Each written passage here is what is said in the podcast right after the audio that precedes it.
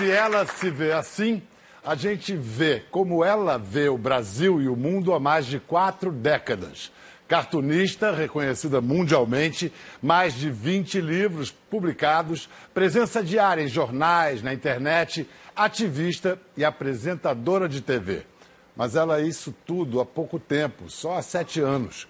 Isso porque ela foi ele até os 58 anos de idade. E aí, com a mesma coragem que sempre expressou suas ideias, mandou um par de brincões, deu um tapa no penteado e se tornou ícone dos transgêneros. Com vocês, Laerte.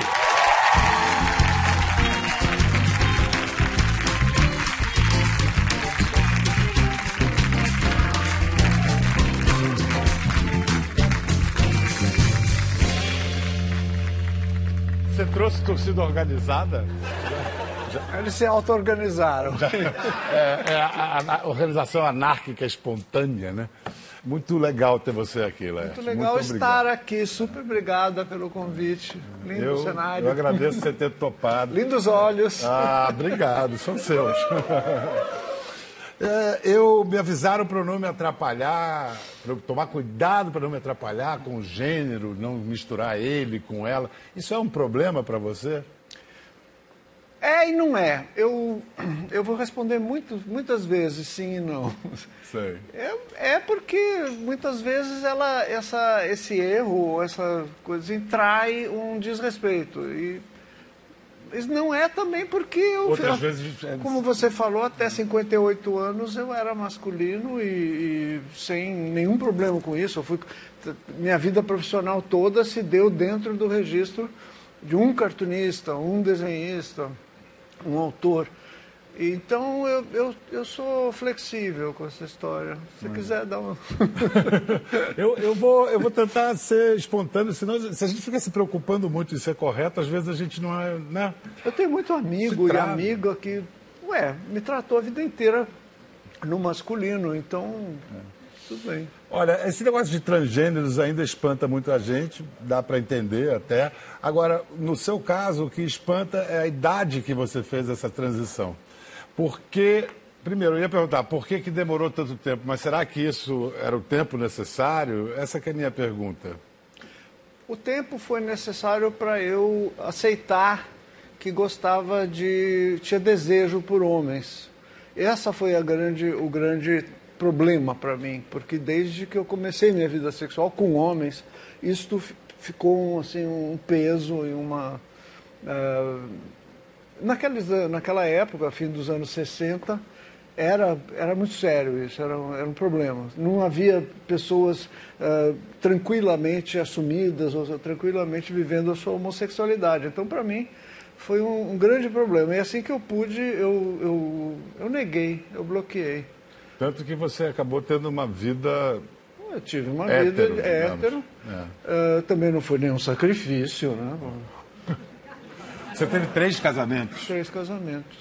Três casamentos com mulher. Sim, mas eh, na raiz dessas crises conjugais todas sucessivas, tinha também a coisa de um desejo que estava sufocado. E eu só vinha ah, a entender, aceitar e perceber isso tardiamente. Quando eu, eu resolvi viver a minha sexualidade de forma livre, ah, a, a questão do gênero veio como brinde.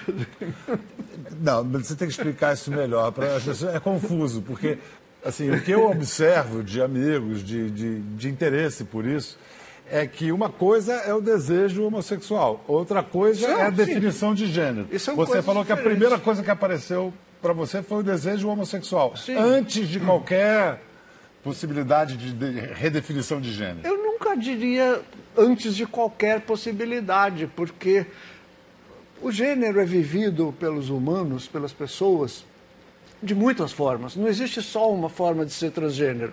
A maior parte das minhas amigas e amigos hoje contam que desde a infância se sentiam estranhos no ninho, se sentiam ah, como se estivessem deslocados de alguma forma e com um desejo profundo de se expressar de outra maneira. Para mim não foi bem assim. Ah, talvez porque a minha família era também uma, uma, tinha uma, a gente tinha uma vivência relativamente flexível, não era uma coisa. Mas como é que foi para você que isso se expressou? Se não foi algo tão angustiante desde cedo. Você, você quis dizer da sua família, a sua família era o quê? Era mais liberal, era eu mais... Acho que sim, porque eu vivi as brincadeiras de criança, de, de menino, típicas de menino, mas também vivi algumas coisas da vivência feminina. Minha mãe me ensinou a cozinhar, a mexer com, com costuras, assim, e não era um problema. Não era uma, uma... Ninguém me chamava de mulherzinha por causa disso. Mulherzinha, inclusive, é o primeiro xingamento, né? Mariquinha. Antes da homofobia vem a misoginia, já ainda na, na infância, né? Mariquinha, porque Mariquinha. a ideia de que um homem abra a mão da sua posição abençoada por Deus, assim, do seu status né, de dono da criação, para agir como mulher é, é muito chocante para o, o homofóbico, para o pensamento homofóbico. E é uma maneira, inclusive, de compreender a homossexualidade de um, de um jeito distorcido, porque se você tem desejos por um homem, uh, ah, para o cânone sexual do macho, significa que você está querendo ser mulher. Não é verdade. Não é verdade. Mas, uh, uh, para você veio uma coisa de... veio, veio primeiro a questão homossexual sexual, a e depois a coisa do gênero. É. Vamos então assim dar uma recapitulada na sua transição. 58 anos foi a idade que você, enfim, tornou isso público. Mas eu presumo que isso vinha de antes, um processo de transição. Foi é, isso? Eu sou meio lenta. eu, eu gosto de empurrar com a barriga as coisas enquanto consigo. Então, durante muito tempo, eu fingi que não era comigo, eu fingi que estava tudo certo. Quando o terceiro casamento dançou, aí eu fiquei pensando assim, não, não tá tudo certo. Isso, eu tô, eu tô fazendo mal às pessoas que estão perto de mim, pessoas que eu quero bem, é, estou fazendo mal a mim principalmente. Então, foi isso que me fez pensar. E quem foi Sônia nesse processo? Sônia, como diria Flaubert, sou eu. Madame Sonia? Foi legal esse nome, assim, eu, porque no contexto de crossdressing, as pessoas assumem, uh, inventam para si identidades isso tem três propósitos. Um é, é a pessoa se construir enquanto uma identidade uh, possível, né, de outro gênero. Tem o, o motivo de segurança também, uh, porque eu telefonei, mas oh, avisa a Sônia, porque que hoje, que esse fim de semana vai ter uma reunião lá na casa da... Uhum. E tinha também um propósito que é de exercer uma, uma fantasia mesmo, assim, uma, uma, liberdade de você poder chamar outro nome, que isso faz muito é, é muito é, integrante da, da ideia de uma autotransformação. É você sentir a, a liberdade de poder é, criar e transformar coisas que eram dadas como registros imutáveis, pétreos. Né? Você criadora e criatura. É. Então eu, eu achei que Sônia era o meu nome. Foi assim. Até que você percebeu que não precisava mais desse codinome, digamos assim, que Laerte podia servir para o gênero masculino ou para o Exatamente, feminino. foi quando eu resolvi. Além do que era um nome que. tua reputação de artista, de profissional. E além do que é um nome que eu gosto, eu acho bonito. É, é bonito mesmo. E tecnicamente, que, de que constituiu-se a sua transição? Qual a diferença entre um cross-dressing e um transgênero?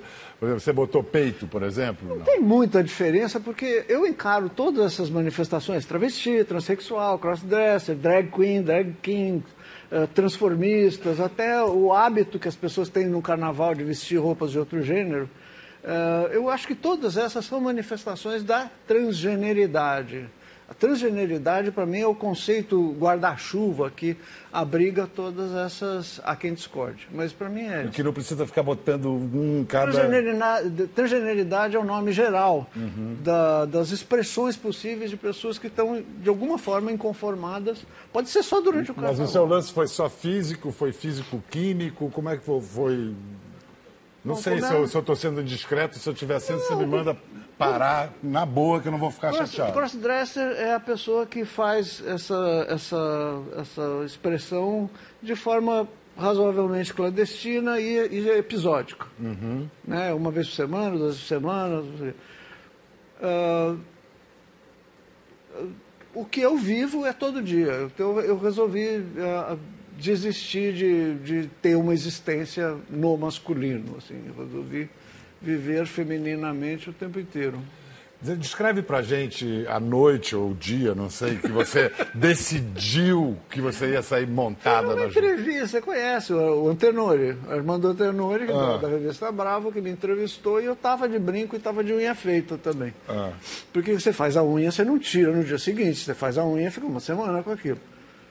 Uh, daí o Antenori perguntou, o que, que você tá com essa unha e com esse brinco? Eu falei, uh, bom, é que eu me visto com roupas femininas. E ele perguntou: Isso pode pôr na matéria? Porque, francamente, isso aí vai causar uma certa espécie. Uhum. E eu pensei e falei: Não, pode, pode. Não é crime, não é pecado, não é doença. então eu autorizei. E aí depois, daí começou. Mas tem uma história de uma ida à padaria? Tem. Qual é essa história? Não, quando eu, foi a primeira vez que eu resolvi de fato sair à rua com uma, uma roupa feminina, que era uma sainha. Uma sainha uh, sainha jeans, mini. E eu. Pernas depiladas. Pernas depiladas. Pernas depiladas, obviamente. Aí lá fui eu. Pim, pim, pim, pim, pim, pim. e aí, quando chegou na padaria, o pessoal que conhecia você vestido de homem? Agiram britanicamente.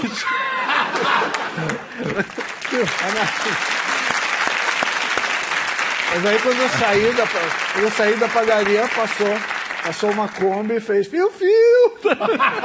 Aí nota 10, sensacional. O fato de você já, já, você já era uma pessoa pública, isso ajudou ou atrapalhou nesse processo? Deu um, um impulso, vamos lá, vamos com tudo? Ajudou, ajudou. garantiu, na verdade, porque uh, para a maior parte das pessoas a experiência de viver a transgeneridade é traumática. As pessoas são perseguidas, as pessoas são mortas, as pessoas são espancadas, são hostilizadas, são expulsas da escola, expulsas da comunidade, são expulsas da sua família, perdem tudo, perdem afeto, perdem emprego, perdem...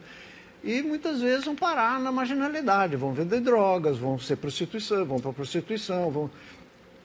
Uh, e tudo isso é, traz um, um peso para a coisa da, da transgeneridade que não tem nada a ver. O Drauzio Varela fala que a transgeneridade é muito. Ocorre, ele observa que ocorre muito mais nas classes mais pobres. Ocorre em todo lugar. É? é Você é, não acha que é especialmente ali? Não, não. É que a gente percebe o, o a tragédia que isso é pra, pra, dentro da nossa cultura nas classes mais baixas.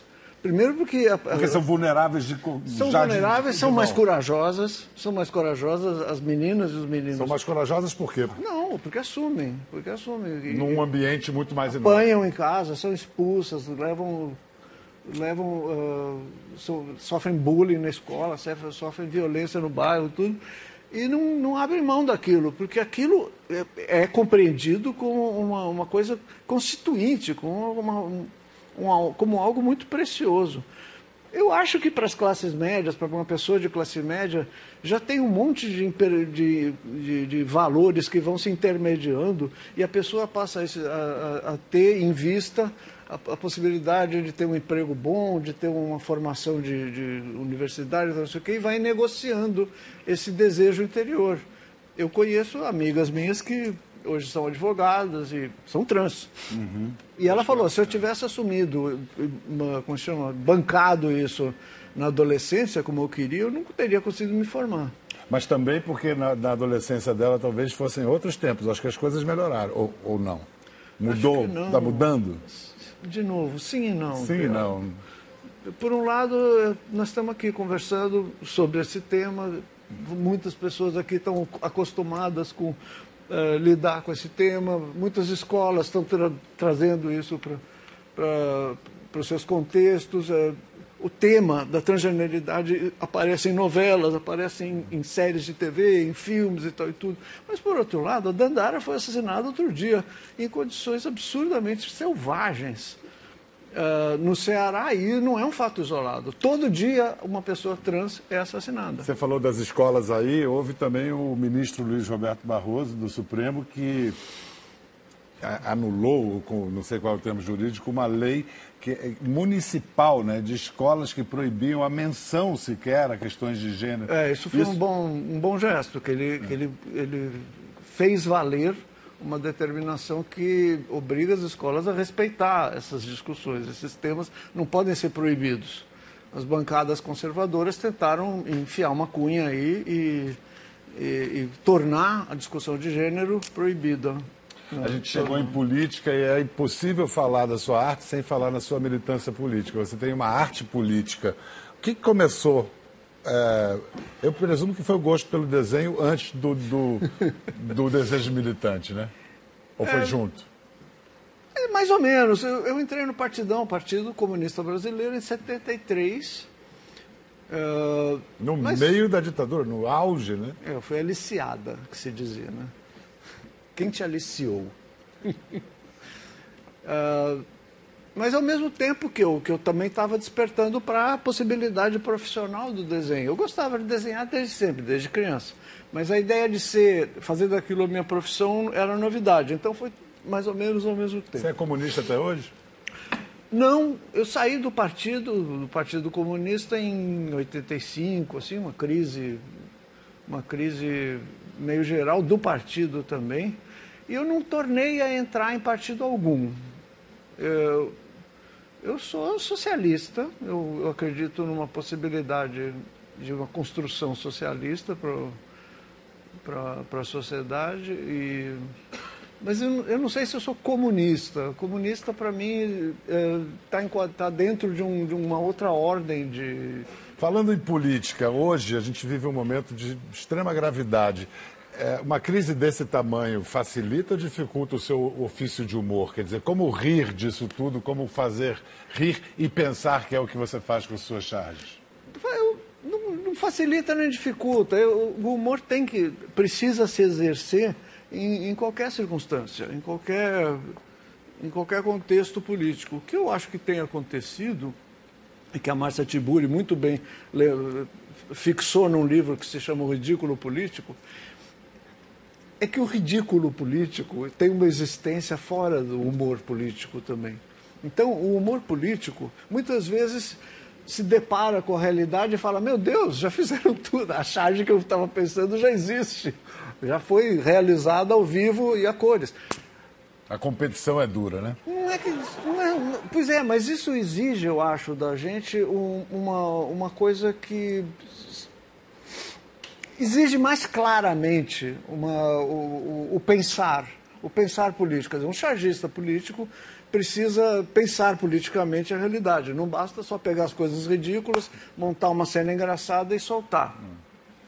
Então, eu acho que, de certa forma, a, a realidade está recolocando para as pessoas que fazem charge política, principalmente, a necessidade de pensar a realidade uh, criticamente e não ficar só atrás da, da piada. Vamos pegar três exemplos de três épocas diferentes. Agora, primeiro uma charge da década de 70, acho que a gente consegue ver ali. Isso é década de 70, durante a ditadura, uma charge a respeito de negociação salarial, é isso? É, nessa época eu trabalhei muito para sindicatos, então é, o tema trabalhista estava em torno de tudo.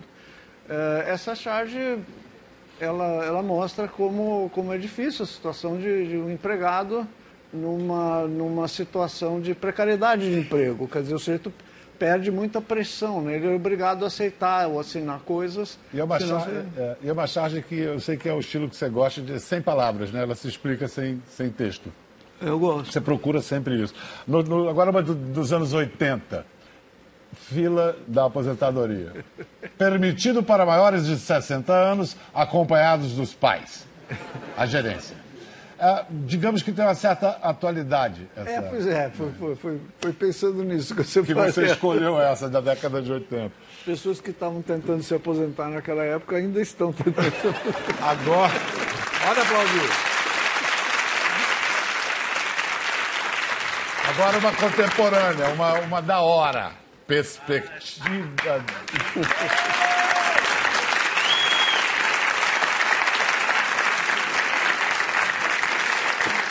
perspectiva de governo. Pois é, a, aquela charge é quase uma fotografia.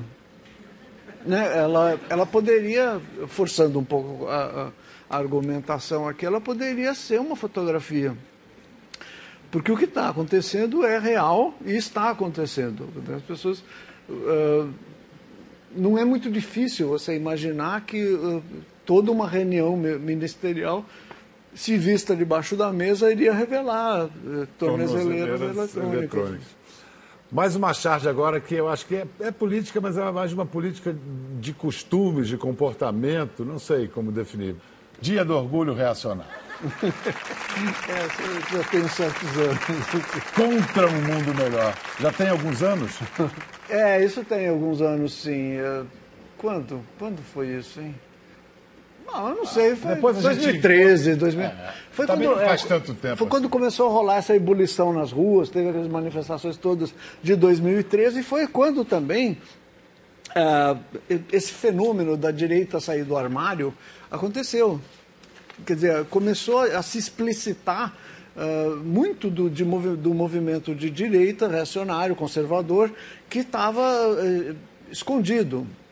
Foi quando surgiu a MBL, quando surgiu o VPR, quando surgiram vários movimentos de rua uh, com pautas bem conservadoras.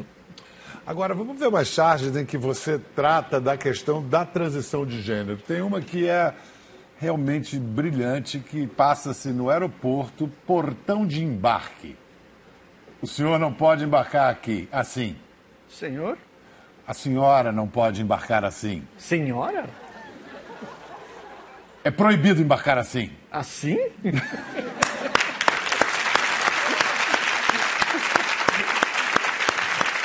cá, a gente não combinou, não, viu? Foi improviso, estamos rápido a mestrado.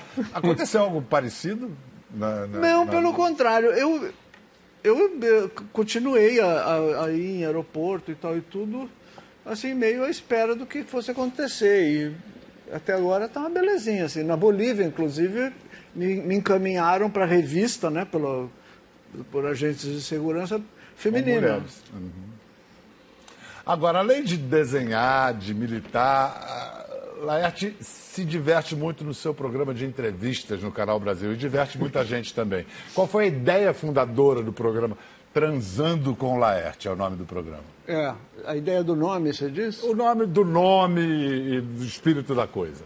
É, o nome, a gente queria que, obviamente, tivesse alguma lembrança a trans, a transgeneridade.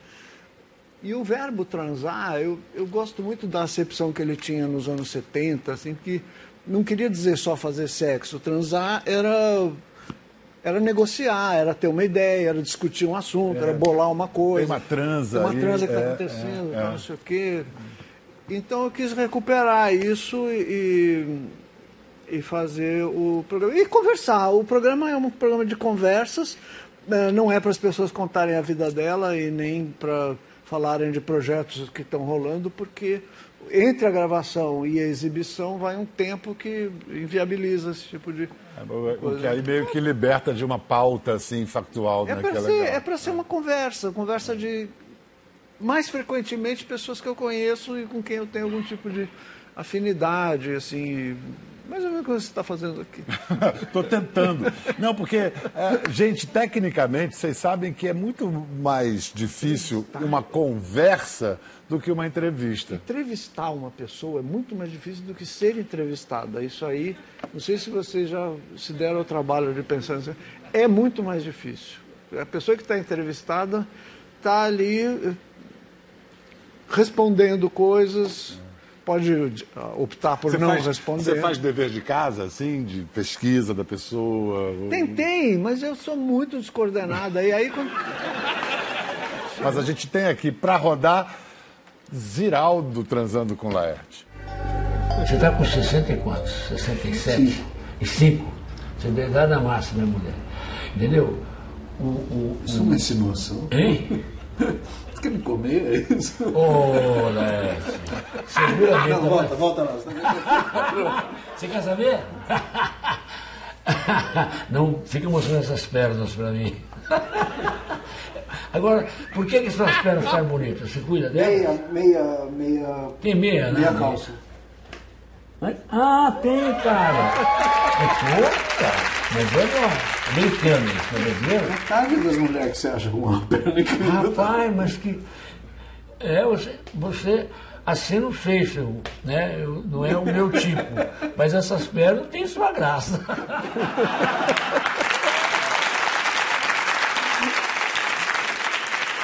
Velho truque da meia calça. Ziraldo sendo Ziraldo. e a meia calça cumprindo o grande papel que sempre cumpriu. Outro momento bem legal. Rogéria. Rogéria, muito. Minha deusa. Eu tenho entendido que ser mulher, vo- você tem ensinado isso também, que ser mulher é uma experiência muito vasta. Aqui, né, filho? Ah, aqui. Tem que subir alguma coisa? Querem matar a véia? Ah, linda. Sabe que minha mãe, quando eu liguei pra ela, eu falei assim: mãe, vai sair uma matéria aí dizendo que eu gosto de vestir de mulher. E é verdade. Ela falou assim: eu acho que tem uns vestidos meus que você. que maravilha. As mães são Mãe é importante. É muito importante. Mãe é Se a tua mãe aprovou, te apoia. você não tem mais problema com ninguém.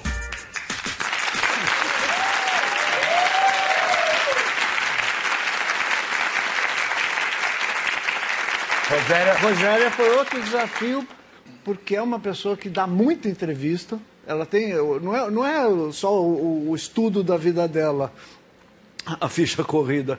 É, é- é a experiência que ela tem de, de, de entrevistas. E É uma o- showwoman. Desafio. Já fizeram todo tipo de pergunta Todo possível tipo para ela. pergunta. Agora foi legal que aí o que você fez com ela foi dar o seu depoimento, o seu testemunho falando da sua mãe. Como é que foi a reação de sua mãe, dos seus pais? Foi assim mesmo. Foi mesmo? Eu Só liguei- isso? Eu liguei para ela, porque ia sair a matéria do Antenori, e eu liguei para ela e falei, bom, isso- se, se alguém comentar, eu não quero que ela fique sabendo pelos comentários.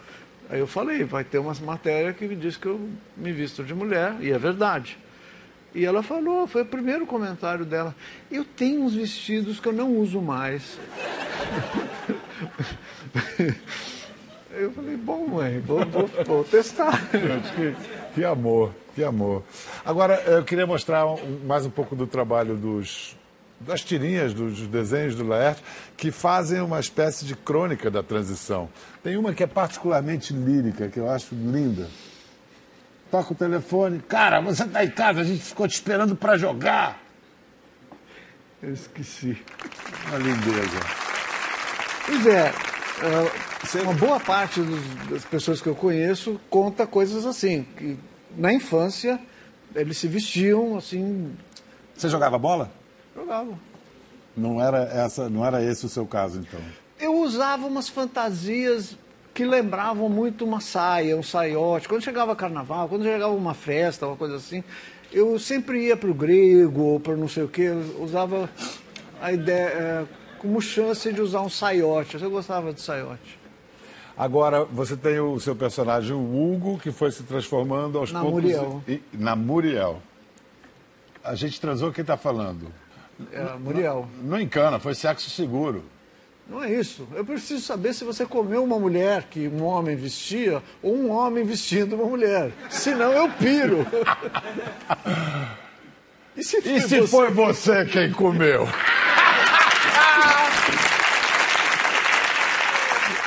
Fico, fico até sem graça de perguntar se tem alguma coisa autobiográfica nessa, nessa Ah, coisa. sempre tem. Sempre tem. Não tem muito jeito de não ter. É matéria-prima, é a vida da gente mesmo, né? E é como eu vejo o sexo também. Não tem essa coisa de. Os, os papéis ah, dentro de um ato sexual, eles também não são uma coisa ah, marcada. Tende a ser. Existe um uma parte da cultura que tende a codificar tudo, a canonizar tudo. Ato sexual, pensamentos, sentimentos, sentimentos de mulher, sentimento de homem, ah, modos de, de vestir, modos de sentar, modos de ir para. Mas isso tudo são invenções, são convenções que estão caindo já. Estão, estão, não, se, não se sustentam mais. As pessoas estão com desejo de quebrar essas coisas. E eu acho que. Você Você falou de como reagiu a sua mãe, agora eu quero saber como reagiu seu filho, seus filhos. Mas para isso, vou perguntar para ele mesmo, tá? Depois do, do intervalo, o filho da Laerte, também quadrinista, Rafael Coutinho, vai sentar aqui com a gente. Já, já. Estamos de volta com o Laerte e agora também com seu filho, Rafael Coutinho. Que tem 37 anos, também é quadrinista como o pai, mas ele escolheu um formato oposto. Enquanto o pai, o Laerte o pai, é. O pai, não posso falar a pai, né? Não, é o pai. Laerte é, trabalha com tirinhas e cartoons. Ó, o trabalho do Rafael é, é, Na verdade, são romances em quadrinhos grandes, 200 páginas. Livro que fica em pé, né? Pois é, romance gráfico, como se popularizou aí, né? Que é um formato muito é, comum no mundo todo e no Brasil demorou a pegar. Uma, Mas mais agora tem uma indústria grande no Brasil disso. Tem, né? tem. Eventos eu aprendi cena isso com meu filho adolescente que É. eu descobri um universo que eu não tinha ideia. É. Coisa muito boa, né? O quadrinho para para criar o hábito da leitura, poucas coisas se comparam, né? É criar em crianças e adolescentes. Eu aprendi a ler com quadrinho. Com, com, com quadrinho que Ziraldo, Maurício. E com anúncio de bonde também. assim. é, não, com o Maurício. Maurício. com- É, com o Maurício também. Os dois com o Maurício, os dois com o Ziraldo. É. Tinha o, o Gibi, que chamava Gibi mesmo, que depois virou um nome genérico. Quando é que você descobriu que seu pai era um quadrinista, um artista famoso? Eu tinha dois anos de idade. não, ah, eu acho que. Eu não, não saberia te dizer, assim, foi meio natural, assim como filhos de bombeiros entendem que os pais são bombeiros ou médicos, como minha mãe é médica. E você e, e negócio, bom, bombeiros o menino não vai pegar em mangueira ou nisso, naquilo, mas você tinha lápis e papel e coisas possivelmente com mais fartura do que. É, uma biblioteca muito vasta de coisa que não tem na casa de fãs de quadrinho, né? Que é toda a cena underground americana dos anos 70, 60, que era é, a europeia, a revista Linus, coisas que são raras hoje em dia, e tinha lá em casa, era normal. Eu só queria dizer que o Rafael, o primeiro trabalho dele profissional foi este livro. E eu O falei para ele? Cachalote. E eu falei para ele que eu, na minha vida profissional inteira, não tinha conseguido fazer uma história de três. Quantas páginas tem? Em 280. Quase 300 páginas. Eu Mas jamais uns 200 aí são só uns riscos, assim, aleatórios. E elegante, né? Um traço. Foi parceria com o Daniel Galera, que é um grande amigo É, que é um escritor. super romancista, Baita escritorzaço. E quanto a essa questão do seu pai, as orientações sexuais, gênero, quando é que você começou a perceber que seu pai era meio diferentão? Foi no.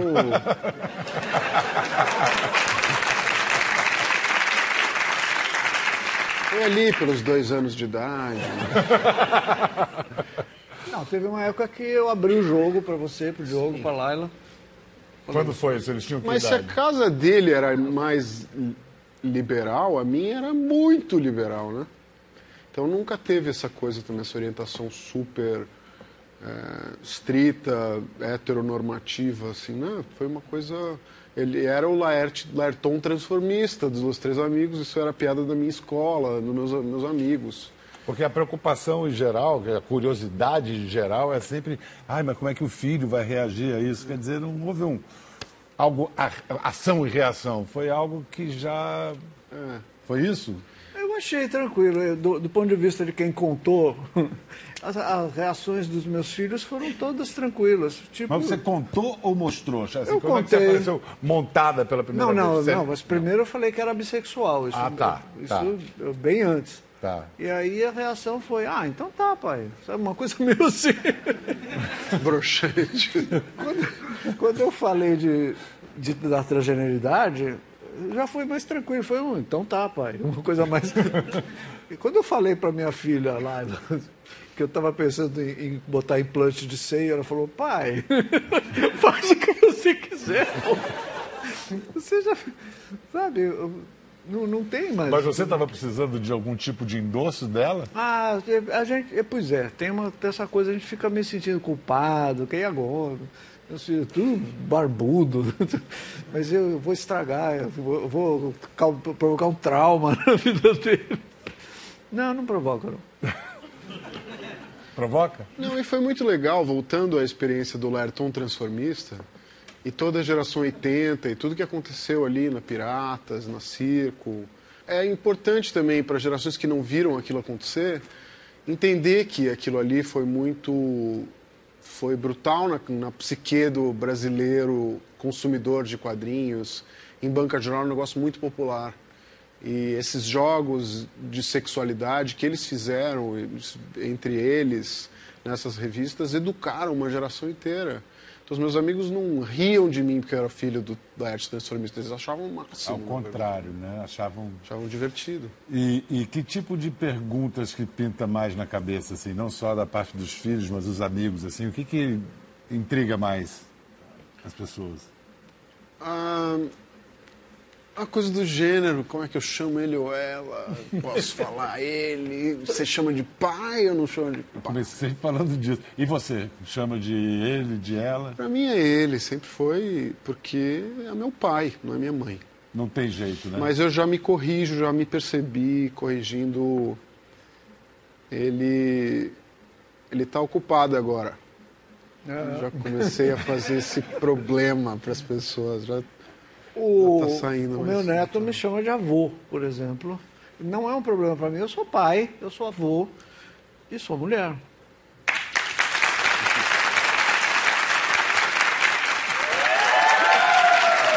Que, que idade tem seu neto? Que idade tem seu neto? Ah, cinco, fez cinco agora. E quem determinou isso? Partiu dele? Isso é uma conversa, né? A gente teve essa conversa. É porque senão ele só ia ter vó. Tem cinco vós. É um combinado, assim. Vamos... Já tinha vó demais. ser Alguém, vô, é. alguém precisa ser vô aí. Eu falei, tudo bem.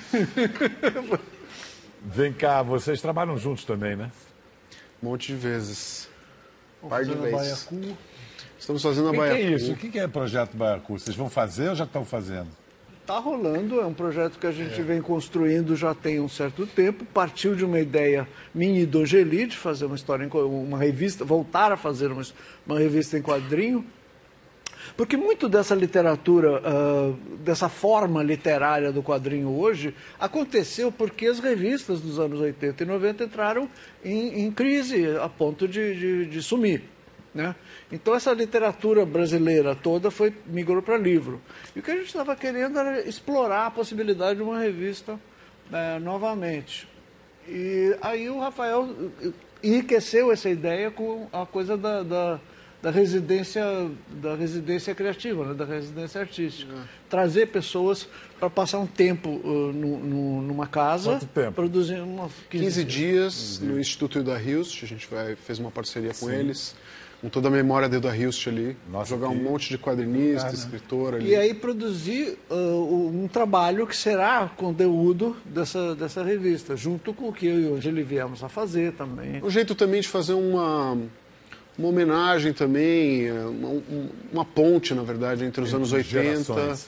entre tudo que a Circo fez, que o Toninho Mendes fez lá na Circo, com, com eles, com o que está acontecendo hoje, que é uma época absolutamente nova, milhares de autores excelentes, um nível de construção da linguagem muito intenso também, uma busca por, por, no- por novidade muito agudo, assim. De que, que você mais se orgulha de seu pai, Rafael? Dos peitos, claro.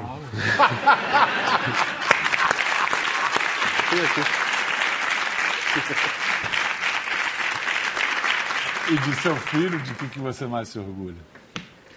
Não pode falar. Não, não pode falar. Não, pode falar. O trabalho dele, que eu acho incrível, eu acho muito melhor que o meu. Eu, eu me orgulho também da capacidade, eh, da, da tenacidade dele, que é capaz de gerar um- trabalhos como esse. São trabalhos muito alentados. Eles são. eh, o Rafael é capaz de se enfiar dois, três anos fazendo uma história. Quanto o Mansur levou isso? Não, então, isso aqui- sete anos. Sete anos. Exige uma disciplina. Pois é, mas não é só disciplina, é, é também a, a insistência numa, num, num projeto. Porque disciplina, ah, sei lá, você, você não ficou todo dia fazendo mensura, você dava uns, uns brancos e tal e tudo. Mas é a, é a capacidade de você retomar e insistir numa, numa ideia até dar um corpo que acaba resultando. Eu não tenho isso, eu faço tirinha. Não, que também tem que ter uma disciplina danada, diariamente sacar uma tirinha daquelas também. Mas aí É que eu é, sou geminiana, então tem a ver com signo também. E qual é o seu signo, Rafael? Sou aquário. Mas, ó, fazendo direito, que, enfim, os peitos são lindos, mas o que me, me orgulha mais é... a- eu, eu nasci, cresci e vi alguém que soube claramente, é, achou a linguagem que expressava toda a complexidade dele como ser humano e, e é um lugar em que ele é absolutamente à vontade. Isso eu raras vezes vi em outras áreas. assim. Então, isso foi e é uma constante educação para mim, assim, ver como ele é à vontade. O quadrinho não é uma coisa da profissão dele, é ele, né? Coisa que para mim ainda vem com custo. Eu preciso sentar sete anos para provar. Então, bora terminar. Bora ter- terminar com Laerte desenhando Rafael e Rafael desenhando Laerte. Uhul!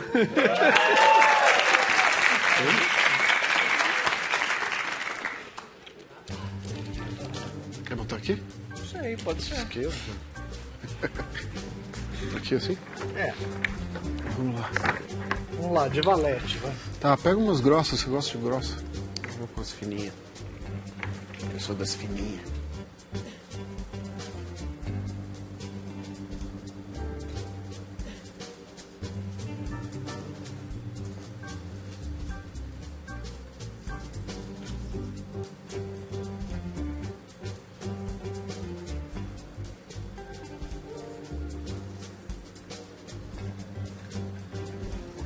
Engraçado como são personalidades bem diversas mesmo, né? No traço.